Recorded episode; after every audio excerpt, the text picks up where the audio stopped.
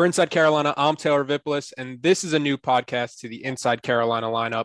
Up in the rafters, where 2017 ACC Player of the Year national champion Justin Jackson and myself will be talking about all things Carolina basketball. Before we get started, though, I just wanted to say thank you for being here. Be sure you subscribe to Inside Carolina wherever you get your podcast and on YouTube so you never miss out on any of the content the team at IC puts out. The support doesn't go unnoticed on this end. Speaking of support, we want to support the people that support us. So that's why I've got to mention our friends over at Johnny T shirt. When it comes to Carolina apparel, they have everything that you could want the t shirts, the jerseys, the hats, you name it. They probably have it. It's great people and great customer service since it's locally owned and operated by alumni. If you're going to be in Chapel Hill, visit them on Franklin Street and if you're not going to be in Chapel Hill, you could still visit them online at johnnytshirt.com. And don't forget, Inside Carolina premium subscribers get 10% off their orders. All right, getting to it.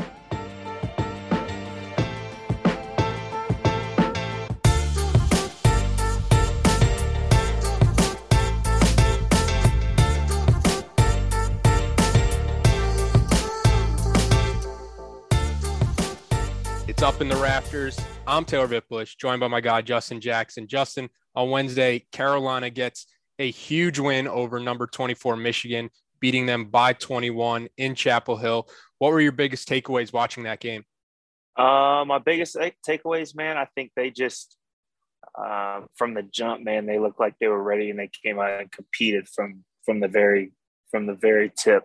Um, I think obviously you know, the numbers and stuff showed, and it, you know, Caleb Love had a great night. Armando played well inside, all of those things, but they look like more of a cohesive group. Honestly, that was kind of the biggest thing I took away. You know, there was a lot of uh, drive kicks, drive dump offs, like a lot of a lot of uh, you know more team ball that was happening than we had seen in, in some of the previous you know bigger games that they played in. So seeing them kind of come together and be more of a cohesive unit was was pretty good. Yeah, I was going to mention that point. There was only 13 assists. I was shocked when I kind of saw that in the final box score because it felt like so much more than 13. Uh, it felt like the ball was moving great and not getting stuck in one person's hand. When you're looking at that, how important is that for this Carolina team as they try to figure out, you know, how to play team basketball that the ball isn't getting stuck and they are kind of playing freely within the offense? I mean, I think it's uh you know, it's one of those things that definitely takes time. You know, I think that's the hardest part is you've got two transfers um, and Brady and, and Dawson. Um, and then you've got some other guys that are, you know, that have been playing together, but, you know, are trying to learn a new system together and all that kind of stuff. And so the unfortunate thing is it takes a little bit of time, you know, and so it's, you know, you can't expect it just to be one game and all of a sudden the switch is flipped. But to see them play and, you know, play the way that they did together on defense and on offense, um, you know, I think that's definitely a good sign and they're definitely moving in the right direction. You've been high on this team talking about, you know, a potential run that they can make in in March or later on in the season and it's almost like it's almost like a video game where if you just put everything in and don't consider the outside factors like this Carolina team is a, a probably a top 15 roster in all of college basketball but it's still it's still early with a lot of transfers but you know how impressive is this game for Carolina when you just look at the talent of players on the Carolina team, where it's just either former McDonald's All Americans or players like uh, Dawson Garcia or Brady Manek, who were highly rated at the schools they came at before Carolina. Yeah, I mean, you know, to be honest, and it's it's no shot at all to you know the last couple years, but it's it's probably you know the most talented team that North Carolina has has had probably in the last two or three years. Um, and so to see that obviously on paper, you know, it's like, okay, like this team could be really good. Um, and then you add, you know, kind of veteran leadership as far as Brady and you bring a guy like Dawson who's versatile and can play different positions and stuff like that. You know, on paper, it seems like they should, like you said, they're top 15, top 10 type roster. Um, but it's just a matter of them coming together and and kind of gelling as the season goes on. Um, and I think against Michigan, that was that was a great start to kind of that that momentum. Yeah, only five people in the media from ACC Media Day predicted Carolina to win. Me being one of them, win the conference, and I understand where people's concerns are with with uh, a first year head coach, a lot of unproven talent kind of mixing together. Um, but I think Wednesday was a, a, a victory uh, for the people that believe in this Carolina team and believe in what Hubert Davis is doing. When you look around and you're like, this team can go toe to toe with just about any team in the country on a good night. And even you even saw it in the Purdue game where they were going back and forth with a team that is now going to be the number one team in the country with Duke going down. But defensively, Carolina held Michigan to 35% from the field.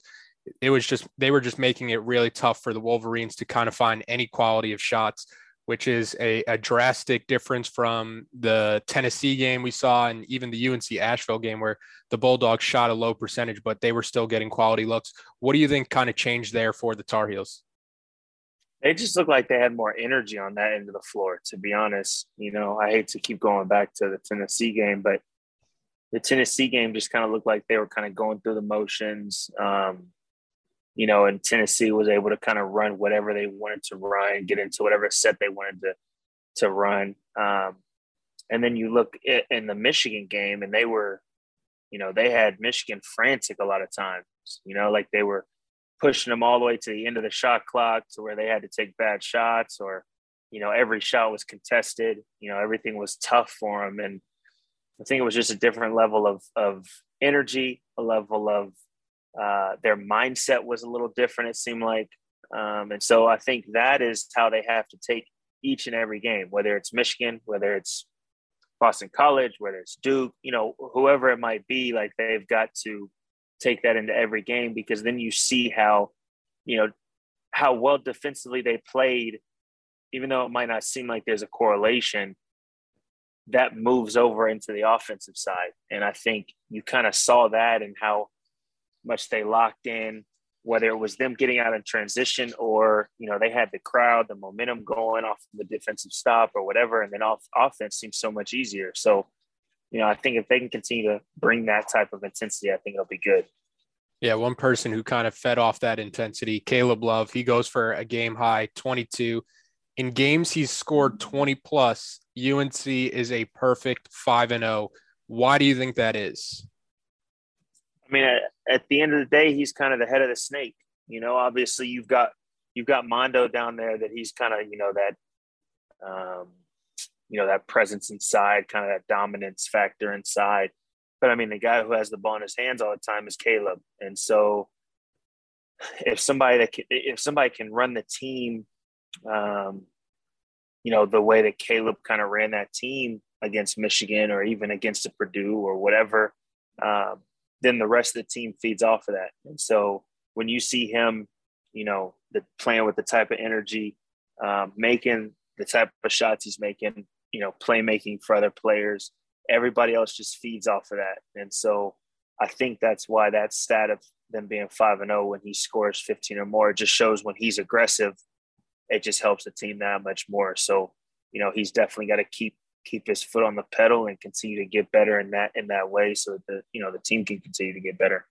We've talked about how Carolina has a, a ton of players who could go for 20 plus on any given night. One player that doesn't really fit that mold is Leaky Black, the only person in Carolina's uh, starting five who who really is not going to light up the scoreboard with with points and a scoring type of prowess. But you know, we haven't talked too much about him. He's the fifth option offensively, but he knows his role on this team. He's a facilitator. He defends.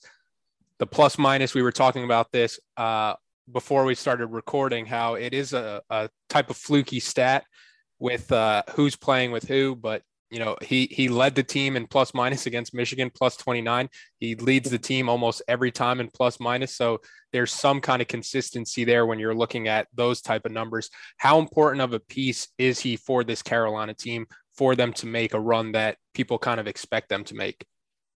Yeah, I mean, I think, man, um, you know, and I think Leaky uh, like you said, I mean, Leaky is a very talented basketball player. Um, and there's no, it's no, once again, it's no knock on him at all. but him playing the role that he played against Michigan is exactly what UNC needs. Um, you know, obviously UNC has a lot of guys, you know, that can go and, and score the ball. You know, that's not necessarily an issue that they have. Um, but the one thing without Leaky on the floor that they're missing is kind of that glue guy, you know, kind of that guy who can defend, like you said, you know, can rebound the ball, facilitate, run the floor, make all of those little plays that might not be as glorious as hitting a step back jump shot or, you know, some sort of, you know, break your break your man off and go score. But for UNC to have success, they have to have Leaky there to doing those things. And I think, you know, the way that he played against Michigan, even though if you look at the box score, it doesn't seem like he did a lot. The way he played against Michigan was a big reason why they ran away with the game. Um, and I think if if they can continue to get that, plus with Leaky be, being as talented, if Leaky can even be more aggressive on offense at times, or you know, be able to run the floor, get him, you know, get him an open layup, or you know, a stay on the offensive glass or whatever. I mean, that it'll just take that team to a whole nother level. I thought the other big takeaway um, watching this UNC Michigan game was I haven't heard the Dean Dome like that in in years, whether it's been COVID related or the team going through kind of struggles. How easy is it? How easy is it to feed off that momentum when the place gets going like that? As somebody who who has made the Dean Dome erupt numerous times. Yeah, I mean, um, you know, like you said, for one, it's great to see all the fans out and supporting um, and going crazy like that. You know, I think it's been a rough little stretch here with, you know, like you said, we had there had, had some struggles a few years ago, um, and then COVID hit, and it was like, oh, people can't even come to the game, um, and so you know, to see fans back out there going crazy and, and bringing that momentum um, is awesome. And I think for players, man, like there's really no different feeling in sports, no better feeling in sports than when you go on a run and you make a play for your team and the crowd goes crazy. There's no better feeling. Um, and you just feed off of that. Like, I mean, you could be somebody who can't shoot worth a lick and you have the, you know, y'all make a stop and you come down in transition and you fire one up and there, there's really no telling if it's going to go in or not. But because of you know how you feel from those fans and that energy that they're giving you that thing might just fall in you know? So it's like um you know it's it's awesome to see that. And i think that's a huge you know dynamic that has been missing the past couple years. Um but i think the team can really feed off of that if if the fans and the students and everybody that goes to the games can continue to provide that energy for sure. On a similar note looking around this week in college basketball like we mentioned, Michigan, number 24, loses at Carolina. Number 18, Memphis loses at unranked Georgia. Number one, Duke loses at Ohio State, much to the delight of every Carolina fan. and then even number 12, BYU loses at Utah Valley. As somebody who's been through it, been on the road, what makes playing on the road so difficult for a college basketball team? I mean, it's a it's a couple of different things, honestly. You know, for one, you know, like we just talked about, you don't have that, um, you know, that momentum breaker, you know, per se with your own fans. You know, when they go on a run, all you hear is them going crazy for them, and when you do something bad, all you hear is them cheering for you. You know, like so it's it's kind of one of those things where it's it's that, you know, at the end of the day, these guys are also still students, so going on the road, it's a totally different dynamic as far as you know trying to get your score done if you have an exam or whatever it's just different. Um, and so i think it's just a, a, bunch of different things man. It's a different gym. Like you might have only shot at that gym for shoot around and there's no you know no other time that you shot there. So you know it's a bunch of different things. But to me man as a player there was really it was such a good feeling when you would go in on the road you know and it was a good team or whatever and you would beat that team you know, like there that's such a good feeling in sports. And, you know, hopefully these guys can take this Michigan game and really take that and take it up a notch and really get this, you know, this this play going for sure. Yeah, the one win is nice, but Coach Davis hit it on the head in his press conference where he said, in order to validate a win, you have to play as well and win the next game. How big is the next game for UNC on Sunday against Georgia Tech to build on that confidence? It's huge, man. Even though it doesn't seem like that big of a, like a marquee matchup type game, it's still big. You know, um, to start off, uh, kind of you know playing their first game against an ACC school, it's a great way to get that that whole deal started. Um, Georgia Tech, that was that was how we started my last year, my junior year, and it didn't go too great. So hopefully, uh, hopefully they can go in there and they keep that same intensity um, and, and, get that win and run those guys at the gym. Yeah, I remember 2017. I was buying all the hype with Carolina basketball. I was like, oh, they're gonna walk back to the national championship, and then that Georgia Tech game happened. I was like, I'm not, I'm not Whoa. getting off the, I'm not getting off the bandwagon but I'm Fred Flintstone, just putting one foot on the ground just in case. hey, I think I think everybody was after that game, man. That was that was a rough one. So hopefully they can uh, change the uh, what happens when we go in against Georgia Tech. So yeah. Yeah, something about going to Georgia Tech has been tough in recent history for Carolina, but you kind of mentioned it with the the student aspect on the road in his press conference today uh, Coach Davis also mentioned that he wished games like this weren't scheduled around finals. It's been a while since you had to take a class, but how challenging it how challenging was it balancing something like finals week with games that you knew were really important, like a conference matchup for for the fans that really don't understand that schoolwork to to athletics balance?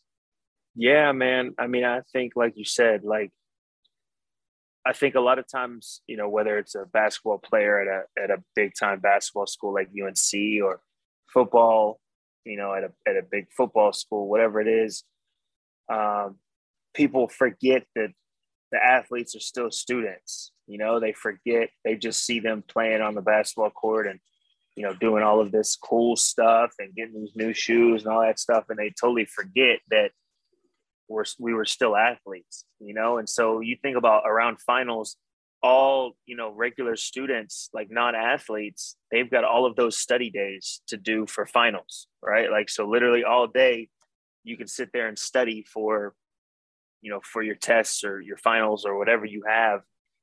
And for athletes, like we would have, you know, we would still have practice. You know, we obviously they're still going on a on a on a road trip, so that takes away because they got to fly out there. They're in a hotel room now. You know, they don't have the same setup as far as studying. Um, so it is a big deal, you know, and it is totally different than, you know, a non-athlete might experience finals week. And so, you know, obviously I'm praying for, I do not miss finals at all. I'm praying for all the, all the non-athletes and, you know, the student athletes whenever they go into finals week. Um, but it is, it is different and it's, it's, it's tough to, tough to juggle for sure. Um, but I think I think the guys will be just fine.